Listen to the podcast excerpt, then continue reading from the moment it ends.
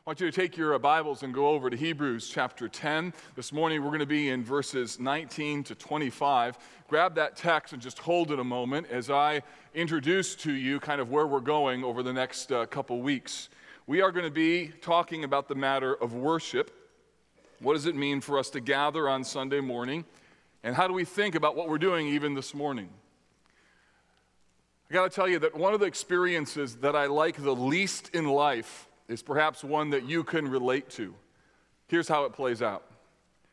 I went to bed tired, really tired. Pace of life was just too quick, too many things going on, and I hit the pillow exhausted. The alarm went off. I swing my feet out of bed and put them on the floor. I rub my eyes, and I ask myself, what day is it? What am I supposed to do today? And then I suddenly realize, I'm still tired. I went to bed tired, and I'm still tired. And then, here it comes, here's the thing that I, is really discouraging to me. The next thought in my mind is this: when can I get back in bed? That is not a good way to start the day. It's reflective of both what's going on in my life, and frankly, it's kind of predictive of my attitude for the rest of the day. So when you woke up this morning and it was Sunday, what were some thoughts that ran through your mind? Did you think, I don't even feel like I got an extra hour of sleep? Did you think, it's Sunday, hey, it's a, it's a day to watch football and can't wait to watch the Colts lose again? Did you think, I got to get some groceries, or what are we going to eat for breakfast, or wonder how long it takes to be able to get our family out the door so we can get to church on time this week? So speaking of church, when, when you thought in, in your mind and you realized, oh, it's Sunday and you're on your way to this gathering, what kind of thoughts ran through your mind? Were you excited that you got to go to church today? Or did you groan? Were you looking forward to what you would hear in the sermon? Did you wonder what kind of songs we would sing? Maybe you thought about the kind of people that you would meet. Maybe you thought about your favorite seat and the fact that somebody didn't get the memo that that's your seat last week. Maybe you wondered about the temperature, or maybe the volume level. But the issue is this: when you think about corporate worship, what are your first thoughts? Because I'm here to tell you, how you thought about worship when you first thought about it this morning is both reflective of what's been going on in your heart all week or maybe longer, and frankly, it's also kind of predictive as to what kind of perspective you would have as you come.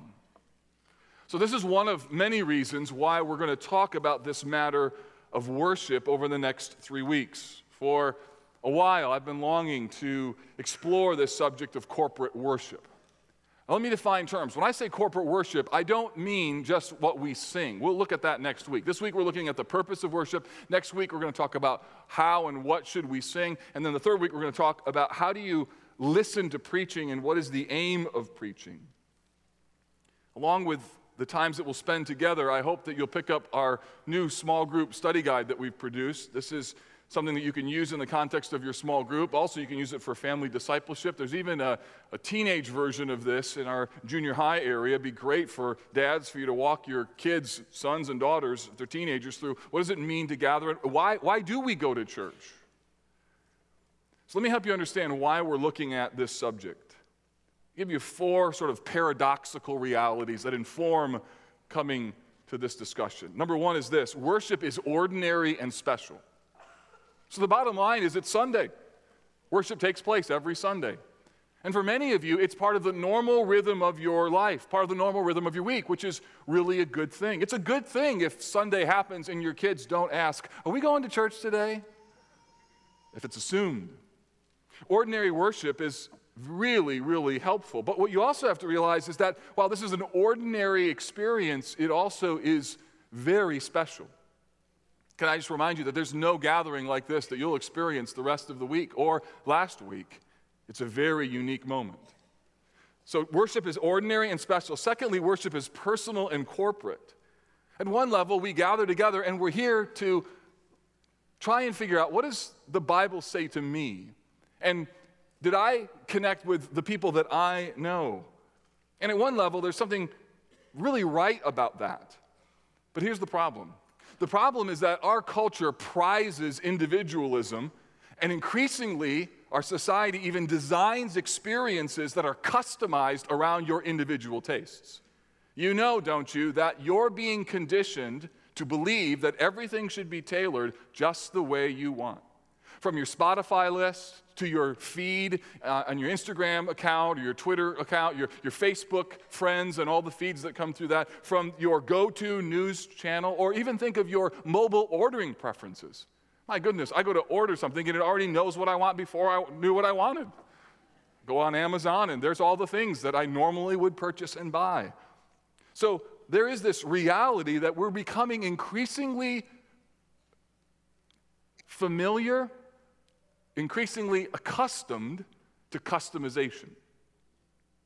At the same time, you know what this gathering is about? It's not just about you, it's about us, which is why the Bible uses corporate language over and over to describe what this gathering is all about. It uses language like temple and building and household and chosen race, royal priesthood, holy nation from the book of First Peter, and a body. So what you need to know is that while the church is made up of individuals, there's something bigger going on than just you and the people you know gathering. There's an expression here that is really significant, something that, candidly, is unlike anything you've done all week long.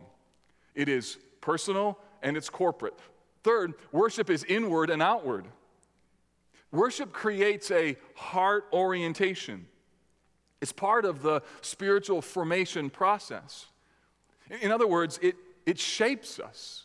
What you sing, how you listen, how you greet one another, like that shapes your understanding of the world. In fact, it informs appetites. This is one of the reasons why I'm passionate to have children in the context of worship. Because by watching their parents worship and by listening to sermons, even sometimes that are above their heads, or knowing the songs that are familiar for the community of Christ, the appetites of children are shaped. We point them as to what they ought to love. That happens for every one of us every single week. But worship is not just about shaping us in our hearts. It's also about shaping us as we leave. Because worship and mission are absolutely linked together. Meaning that the joy of meeting with God means that you leave and are now inclined to talk about the work of God in the world. You're inclined to be able to make it through suffering. You're empowered to endure and just to make it another week. That worship is not just about what you receive. It's also about where you're sent. And then finally, worship is both unifying and controversial. There's something amazing about people from all walks of life gathering together under the banner of Jesus. There's, there's just nothing like it as people from different socioeconomic groups and different backgrounds and different opinions, as they greet one another, as they give of their financial resources, as they pray and listen and respond together, they identify that there's something more powerful than just us as individuals. Friends, there's something unbelievably gospel-centered when, according to Brett McCracken, listen to this, we refuse to let our preferences get in the way of our participation. When that happens, it makes a powerful statement. But I'm also sure that it's no surprise to you that Sunday morning gatherings and worship can be controversial. There's a reason why somebody coined the phrase worship wars, and I've lived through my share of them. Let me say from the outset that the reason we're talking about this discussion is not because we have a crisis or a problem on our hands regarding Sunday morning gatherings, but the reality is our world, our culture, and our church is changing, and this is what we do together every week. And so I wanted to talk about this for a while. Why do we do this, and how do we do this? So that we can figure out how we can display the gospel even better to the world. There are some trends. Here's a couple. First, our church is changing. People are coming to our church from different walks of life than have come when I first started here in two thousand eight. There isn't a, a singular group that now comes to our church. We have more people who are coming that are seeking to have conversations about the gospel. We have people coming from a broad array of church backgrounds and experiences. Some who come from high churches, some who come from very conservative churches, some who come from very progressive churches. And the fact remains is that when all of us come, we come with fears. Some of you left churches that you're nervous that if we'd ever become that. And that informs how you think about Sunday.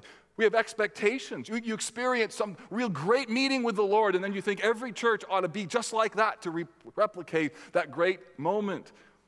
Or we somehow think that this broad array of preferences is something that isn't good. It's wonderful, but it's challenging. So our church membership is changing. Secondly, our church culture is, or our, our, our culture around us, rather, is changing. In terms of how we communicate, style of preaching has changed in the last ten years. What people wear to church has changed. The kind of music that we sing has changed. The kind of environment, it's not the same as it was even five to six years ago. So things are changing. As we'll talk about next week, they've always been changing. Just put yourself in any period of church history and just choose what controversy you want, because there's always controversy as it relates to Sunday morning gatherings. And then here's the other thing. Our church model is changing. So as we launch new congregations, it's exciting to see the Lord multiply us out and for us to start new congregations like at Fishers and Castleton. We're in the middle of a couple of conversations right now that at our congregational meeting I hope to be able to share with you about a, a renewed vision for what this looks like and opportunities that keep coming our direction that are just unbelievable. The opportunity to take our people and to plant them into locations where they can contextualize the gospel and reach their neighbors in closer proximity, that's awesome. But there's a downside. The downside is, is that that model could actually be a place where people end up joining the new congregation because they want a church more to their liking. Because smaller they think is better, or because it's a little more unplugged. Instead of thinking it as this is my opportunity to reach my neighbors, we could accidentally in our next door mission feed right into a consumer mentality. So for all these reasons, this is an important subject for us to talk about, and I think it would be good for us just to take a step back and think for three weeks, why is Sunday important? What's the purpose? That's what we're talking about today. What's the purpose of why we're here? So you're in Hebrews ten. Why do we gather for worship? Now we're dropping into a book. We don't have any context. I'm not going to spend a long time on this at all. Essentially, you need to know Hebrews was written in the first century. It's written to a group of people who are starting to feel the looming clouds of opposition. If you want to know the central text of Hebrews, just read chapter twelve, verses one to three. The book is filled with some of the strongest warnings in the New Testament. It's also filled with some of the most eloquent statements about the supremacy of Christ. In fact, in the chapters that precede our text this morning, chapters eight, nine, and ten, you can't find many passages that consistently exalt the beauty of who Jesus is more than Hebrews eight, nine, and ten. And immediately following this, this, this elevated view of Christ, the writer of Hebrews then turns to this matter of the gathering of God's people. Look at verse twenty-five. Let me show you exactly where I see this, and then we're going to back up and look at the rest of it. It says, after all these things, not neglecting to meet together, as is the habit of some, but encouraging one another, and all the more as you see the day drawing near. So after everything about Christ, there is this important gathering of God's people that apparently they were neglecting. So why do we gather on the Lord's Day? Let me try and make this really clear. We gather on the Lord's Day for two reasons. Let me show these in, to you in the text. We gather to rehearse the gospel, and we gather to respond to the gospel. We gather to rehearse the gospel, to remind ourselves what is the gospel, to celebrate the gospel, to make the gospel clear, and then we also gather in order to respond to the gospel. So let me unpack those two points. First, when we gather, we are gathering for the purpose of rehearsing the gospel. What do I mean by the gospel? I mean this. It's simple, that Jesus saves sinners. That's the gospel. If you're not yet a follower of Jesus, you want to know what Christianity is all about, you boil everything down. It comes down to this central, singular truth. Jesus saves sinners. We're sinners. We need a Savior. His name is Jesus. Or, here's how I've said it before, God is holy. I'm not. Jesus saves, Christ is my life. That's the essence of what the gospel is. So we rehearse this. So what are the ways that we rehearse it? Look at verse nineteen. He says, therefore, brothers, since. So there's this, this focus on since these things that we've heard, how do we need to think? And we rehearse first and foremost that we have spiritual confidence to meet with God. Verse nineteen says, since we have confidence to enter the holy places.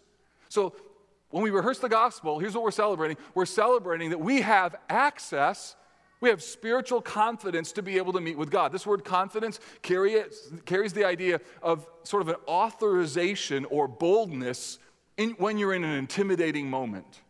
So think, for instance, when you are in a situation where you said, like, pinch myself, I can't believe I'm here, and you're nervous, you don't know what to do. Do I stand? Do I sit? Do I say something? You're, maybe, maybe you were in the presence of somebody famous or an opportunity that you just didn't know that you were going to be given. When I, when I think of this, I, I think of what happened to my boys and me in two thousand nine. When we decided to come here, I told three crying boys on a couch that it was going to be okay. And they were like, it's not going to be okay. There's no forts. All our friends are here. This is awful. And I was like, no, the Lord's in this. Promise you, there's going to be ways that you're going to grow. And I'm telling you, the Lord's going to bless you in ways you can't even imagine what's going to happen. Well, every once in a while, I like to remind them of that in moments like what happened in two thousand nine. In two thousand nine, there was a coach for the Colts, and he invited us to come to the A F C Championship game against the New York Jets. My wife was sitting with his wife, and we were up in some seats where we could see the game, and the Colts won. That actually happened, all right? So they won, and there was this huge celebration on the field, confetti, you know, they won the A F C Championship. And I get this text from my wife, and it says, um, hey, Clyde would like you to come down to the field. I was like, okay, so I'm coming down to the field, made it through security. I'm standing on the field. We're talking, taking pictures, everything else. The party kind of wrapped up. He goes, hey, you know what? Come with me. I'm like, all right. So we walked with him, myself, Joseph, Hayden, Jeremiah. Next thing I know, we're, we're walking underneath Lucas Oil Stadium. There's really big guys with cleats walking next to me. I'm like, where are we going? Turn right, and suddenly I'm in the locker room. And like, I'm the only one, like we're not, I, I'm, I'm pretty sure we're not supposed to be there. In fact, I hope no one gets in trouble by me telling this illustration. And uh, so there was a few reporters, things of that sort. And all of a sudden, Caldwell gathered the whole team together, and he said, all right, take a knee. And I was like, all right, I'm taking a knee. I'm getting down. So I'm keeping my head down. And, and then uh, while I had my head down, I was like, snap, snap, snap. Like this. And I texted my brother-in-law. He's like, so while Caldwell's talking about the game and, you know, et cetera, et cetera, I'm texting my brother, you are not going to believe where I am. Texted him, and he said, you lie. And I said, here you go, and showed him. And we weren't supposed to be there. As we walked out, I said to my boys, hey, guys, do you remember that little speech I gave you? Like, we know the speech. Who, who, wants to, who wants to give us the speech? Oh, we know, Dad, there's things in Indianapolis that we're going to get to do that we, da, da, da, da, da. And that moment was not only the fulfillment of sort of the faith-filled promise that I had made to them, but it was also a moment that was really special because we had been given access to something that not only did we not deserve, but we probably shouldn't have even been there. You know the feeling? Well, the idea is this. You've been given confident access, and it's not that you shouldn't be there. It's that Jesus made it possible for you to be there. And as a result, you have bold confidence to come in. So when we rehearse the gospel, you know what we do? We rejoice in the fact that we have this new level of confidence to come into God's presence. We remind ourselves about the unbelievable privilege of what it means to be able to be together under the beautiful gaze of God. Is that how you came this morning? Did you come with a sense of anticipation, a, tense, a, a sense of, of enthusiasm and excitement? I get to meet with God's people in the house of God. Or when you heard that it was Sunday, did you groan? Not only do we have spiritual confidence, we also have a permanent sacrifice. Look at verse nineteen b. It says we are entered the holy places by the blood of Jesus. So the whole reason that we're here is only because of what Christ has done. So that we're reminded not only that this atonement it's not something that human beings can achieve, but that reconciliation only happens because of the blood of Jesus. So rehearsing the gospel means, it's a crazy thing, we rejoice in what we couldn't do. So when you come on Sunday, one of your thoughts has to be, I couldn't do this. It's not about me. It's about Christ. It's about Him and what He has done for me. It also means then that we have a new relationship with Jesus. God. Look at verse twenty, by the new and living way that He opened for us through the curtain. Now, the writer of Hebrews is using all types of Old Testament worship metaphors, curtain, blood, holy place. But in this case, the curtain, it says, is through his flesh, meaning that Jesus, when he dies, he, he grants us access, and we have a new relationship with our Creator.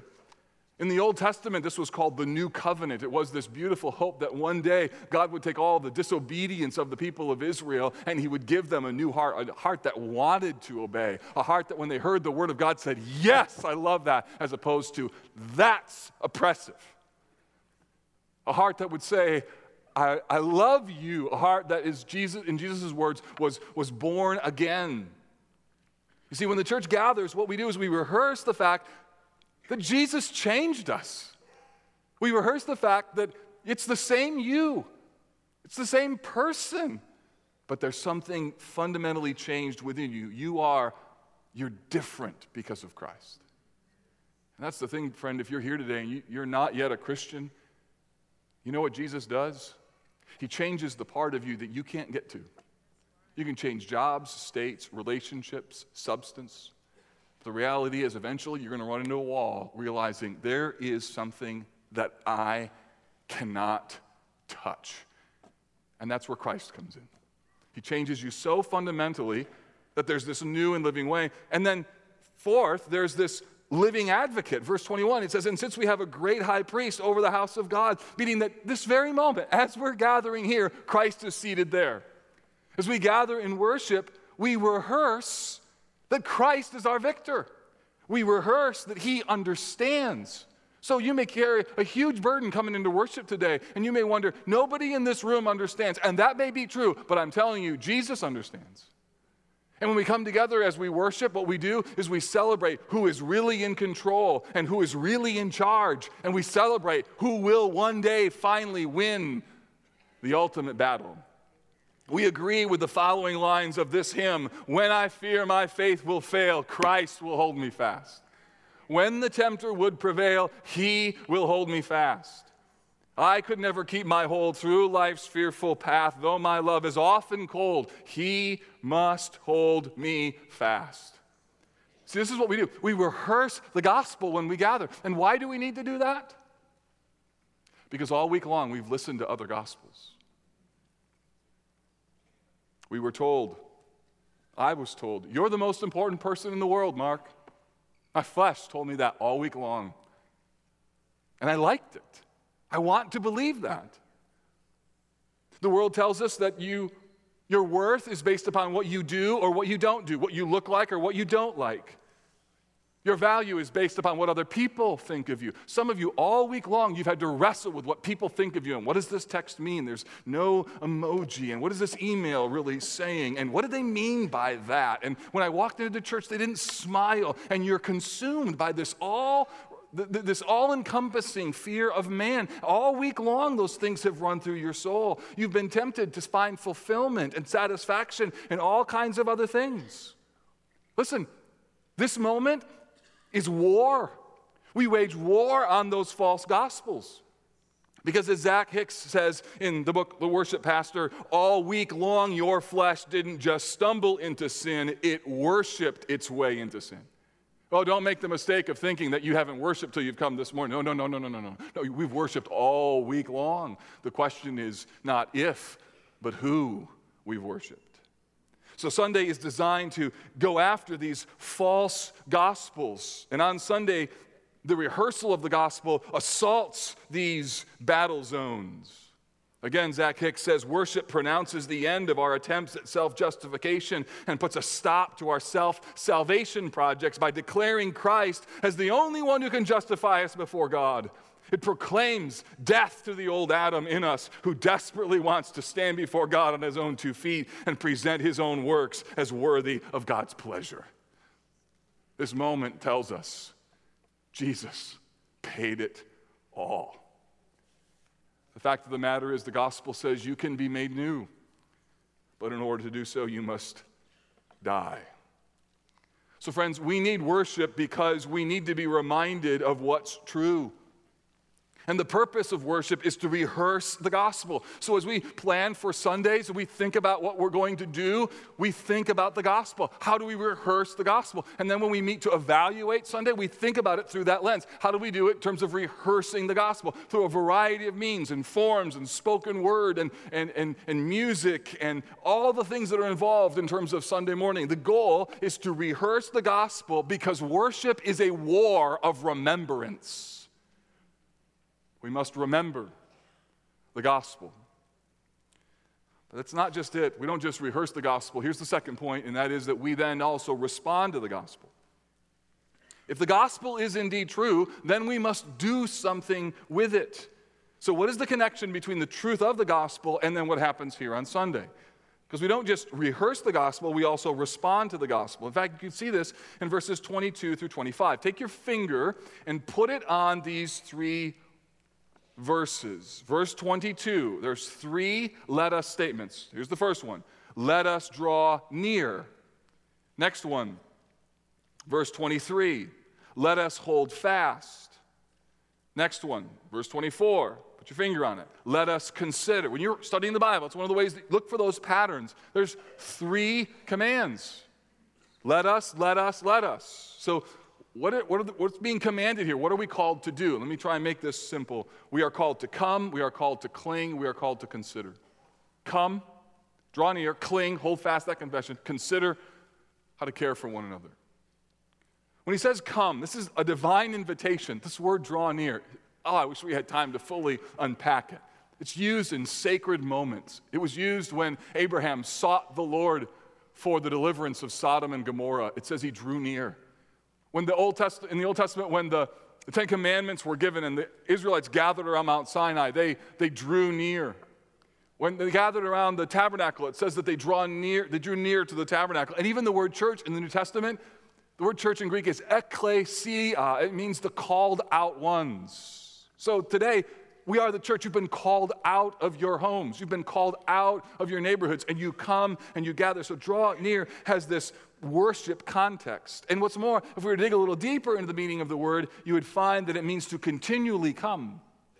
So no matter how old you are, how long you've been a Christian, even if you're not a Christian, no matter how many years it's been, no matter how far you've wandered, no matter what it was that you did last week or last night, the invitation is come, draw near.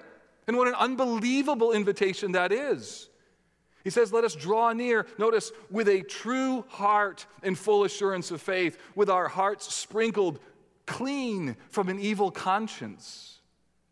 Sprinkled clean from an evil conscience. You know what that means?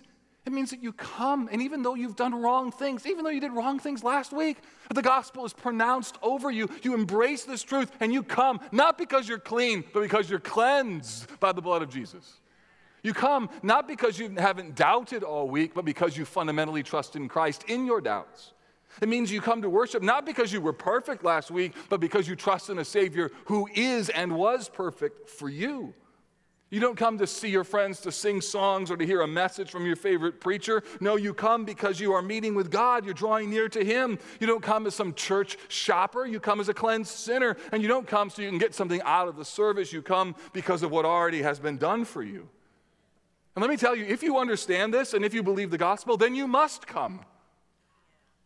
You can't not come. Corporate worship is vital to your soul. Without it, your spiritual strength and vitality will falter. The fact of the matter is, is if you're not engaged in a corporate gathering with God's people, and that's just the standard fare of your life, I don't know how you really understand what the gospel really is. And let me press that a little bit further. You know, it used to be that somebody would call a church home if they were there two or three Sundays a month. That trend has completely changed. Now, our culture, we call a church a church home if we're there once a month. And the fact of the matter is, is because of the pace of life, because of the nature of the schedules, and because of a host of things that frankly are a bit concerning, church and engagement and involvement is on the decline as people look at church as an optional thing. And I just want to remind you, what we do here on Sunday morning is vital for your soul. You're gone from this place for a number of weeks in a row, and I promise you, your soul is going to begin to tank. You're going to believe the wrong gospels. You're going to believe the narrative inside your own head, and your assurance will begin to falter because assurance is a community Sunday morning project. We come together Because what happens as we come is then secondly, we're able to cling to our confession. He says in verse twenty-two, let us draw near. And in verse twenty-three, let us hold fast the confession of our hope without wavering. For he who promised is faithful. This is the beautiful thing. Sunday morning reminds us that our confession is not based upon our faithfulness. It's based upon Jesus' faithfulness. The gathering of God's people gives us assurance, and it gives us strength to face another week. It means that as you gather together with God's people, as you hear the word taught, as you sing, as you're encouraged by meeting together, it helps you when you're suffering. It reminds you that when you hear a false gospel, you'll hear a false gospel this week very differently because of having been here. And for that matter, by gathering together, your heart will be strengthened. You will hold fast like you wouldn't have held fast had you not come. A couple weeks ago, I was standing right over there, standing next to Alan Bunch, one of our missionaries, former soldier, former firefighter, on his way to Dubai, and he was singing so wonderfully, I stopped. I just stood there and listened to Alan Bunch sing. So don't ever stand next to me in corporate worship because I might listen to you, yeah. And I'll tell you, as he was singing, with all of his might, my heart was encouraged. I could have sung, and I wanted to at one level, but I wanted to hear him because his singing actually helped me, that as he believed, I believed. As truth is affirmed, it strengthens your soul. And in those moments when you come in the corporate gathering of God's people and you wonder, is this really true? Is this really legit? Like, do I really? And then you hear something sing and you're like, no, that's true. I believe that. And you leave strengthened for another week, and then it begins to leak and you gather again and your heart is strengthened. That's why to neglect the assembling of God's family together has a negative impact on your assurance. Some of you, you struggle right now about whether or not you're genuine, and part of the reason is because you're not present very often. Try and go it on your own. And then when you get in trouble, oh, then you show up. And when you show up, we'll be here and welcome. But maybe, just maybe, the treadmill of that inconsistency needs to stop. Others of you, when you come to worship, you hold fast not necessarily your confession. No, you're more characterized by holding fast to your preferences. Oh, it can happen so easy. Instead of a confession, cynicism begins to set in. C S Lewis in Screwtape Letters says that the church can actually become an ally of the enemy.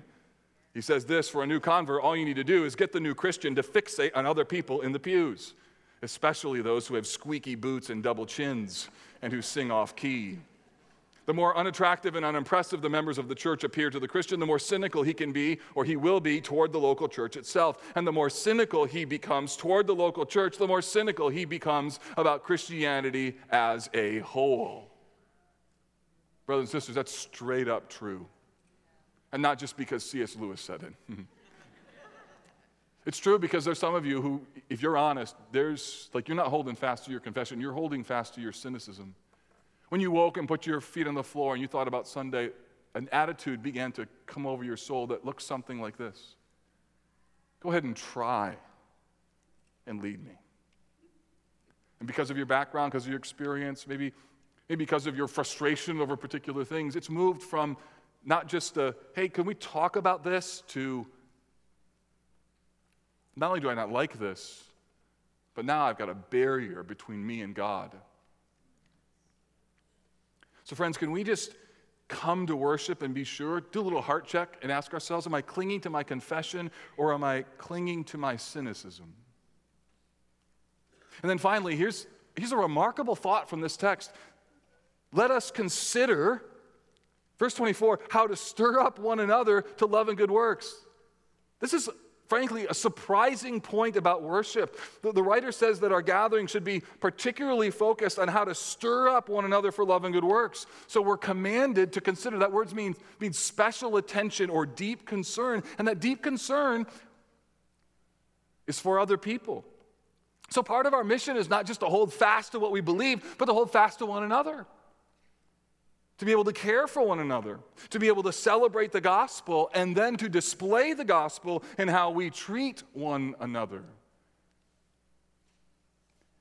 No matter how many programs or how good our guest services is, no matter how hard we try as a staff, We'll never be able to create an environment where there's love and care for visitors, the outcast, or a person struggling if as a congregation you didn't, don't embrace your role in that as well. I'll have to stand before God and give an account for what type of culture we created, but so will you. And part of our aim in coming together is not just thinking about my own spiritual needs or my own particular desires or preferences, but also how can I display the gospel in terms of how I treat people and how I care for them. Listen to what Rick Warren says. The local church is the classroom for learning how to get along in God's family. It's a lab for practicing unselfishness, sympathetic love. As a participating member, you learn to care about others and to share the experiences of others. And only in regular contact with ordinary, imperfect believers can we learn real fellowship and experience the New Testament truth of being connected and dependent on one another. In other words, you need imperfect people in your church. And if you don't get that in your head, God's going to send you more of them. So that you're not convinced, so that you become convinced that church is not about me and my tribe and exactly what I want. Because what apparently is happening, that there are some that are forsaking the meeting together. For whatever reason, they're deciding, oh, we're not going to meet. Maybe they don't want to meet together. Maybe it's just not their thing. Maybe they don't like hanging around certain people. Maybe they're so busy. We don't know what the dynamic is, but the fact is, is they're not meeting together, or at least there's some. And so the writer of Hebrews says, let us consider how to stir up one another, not neglecting to meet together, as is the habit of some. Encourage one another, and all the more as you see the day drawing near. In other words, the world is a dangerous place for your soul. You, you can't not come. So let me ask you if this sh- shoe fits. Do you find convenient ways to neglect the meeting of God's people on Sundays? Does it like have to be perfect in order for you to come here? You have to have like nothing going on Saturday. You've got all your things taken care of. You've got great margin in your life, because church at the end of the day is an optional thing as opposed to a really important thing. How does that relate as well to a small group?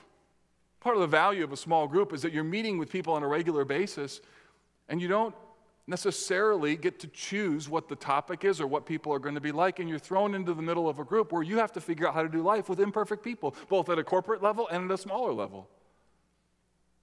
Some of you don't want to be in a small group because you like controlling your groups. You don't want to deal with annoying people. And I get it.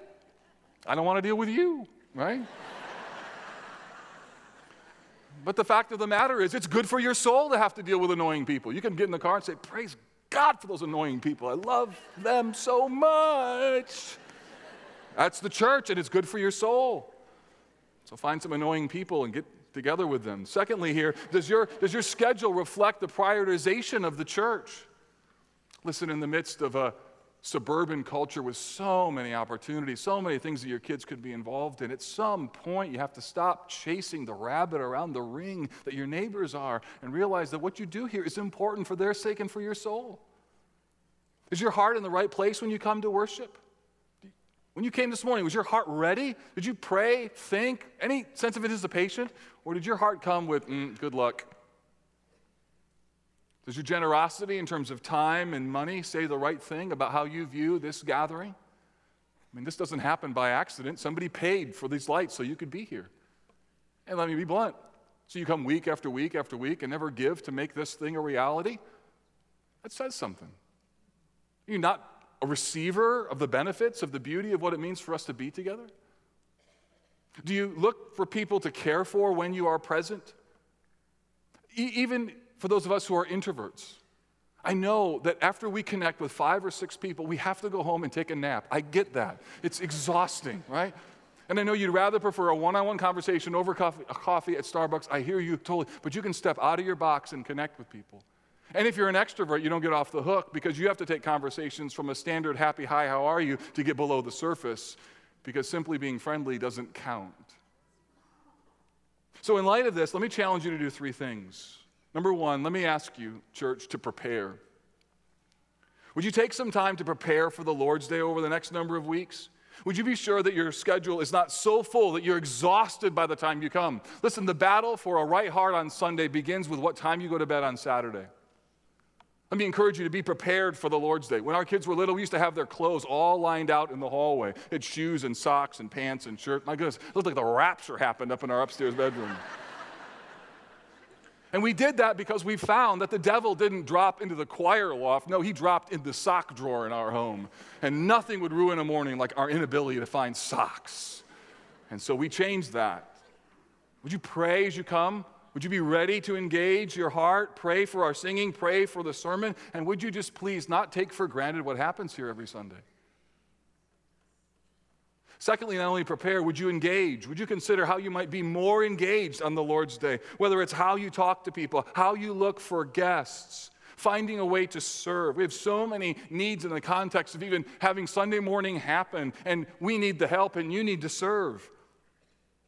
To engage with what it means to be all in, to sing robustly with the songs you like and the songs you don't. To realize that if any of us designed everything that happened, our church would be very small if it was just up to us.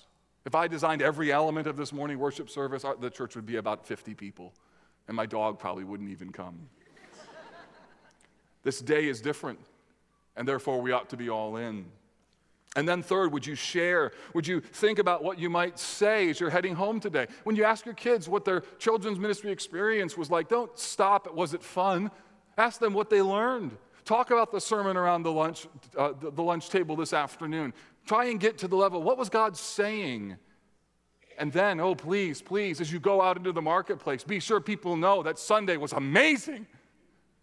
I met with God and I learned some things. And let the joy of your enthusiasm and the excitement of what you've learned become the platform upon which then we are able to invite people. Nobody wants to come to church when you project that it's lame. But instead to realize I have now received and I am thrilled to be able to give. Look, at the end of the day, what Sunday morning is about, it's about rehearsing the gospel, it's about responding to the gospel, it's about coming, it's about clinging, it's about considering. And it begins when you take your feet out of bed and you put them on the floor, and the first thoughts that run through your mind about Sunday, what are they? And my hope is that we'll be able, over the next couple of weeks, to begin to change our thinking about what Sunday is, to be reminded, friends, we have the gospel, we have something to rejoice in, and we have one another, a gathering like nothing else throughout the course of the week. This is the church, the beautiful bride of Christ. This is worship. So let's do this for the glory of God. Let's pray. Father, we ask you to pour out now your blessing upon us in terms of both conviction, where we need it, and comfort where we need it. We thank you that there is a, um, Lord, there's just a, a beautiful ability to come to you for grace, and we all need it at so many levels. So would you help us to rehearse the gospel, even in this moment, for ways in which we have failed, ways in which a cynical spirit can develop, ways in which we can take things for granted, or ways that we can just become arrogant in how we think about Sunday. So give us all, all of us, myself included, grace to see the bigger picture, and help us even now as we respond to you. In Jesus' name, amen.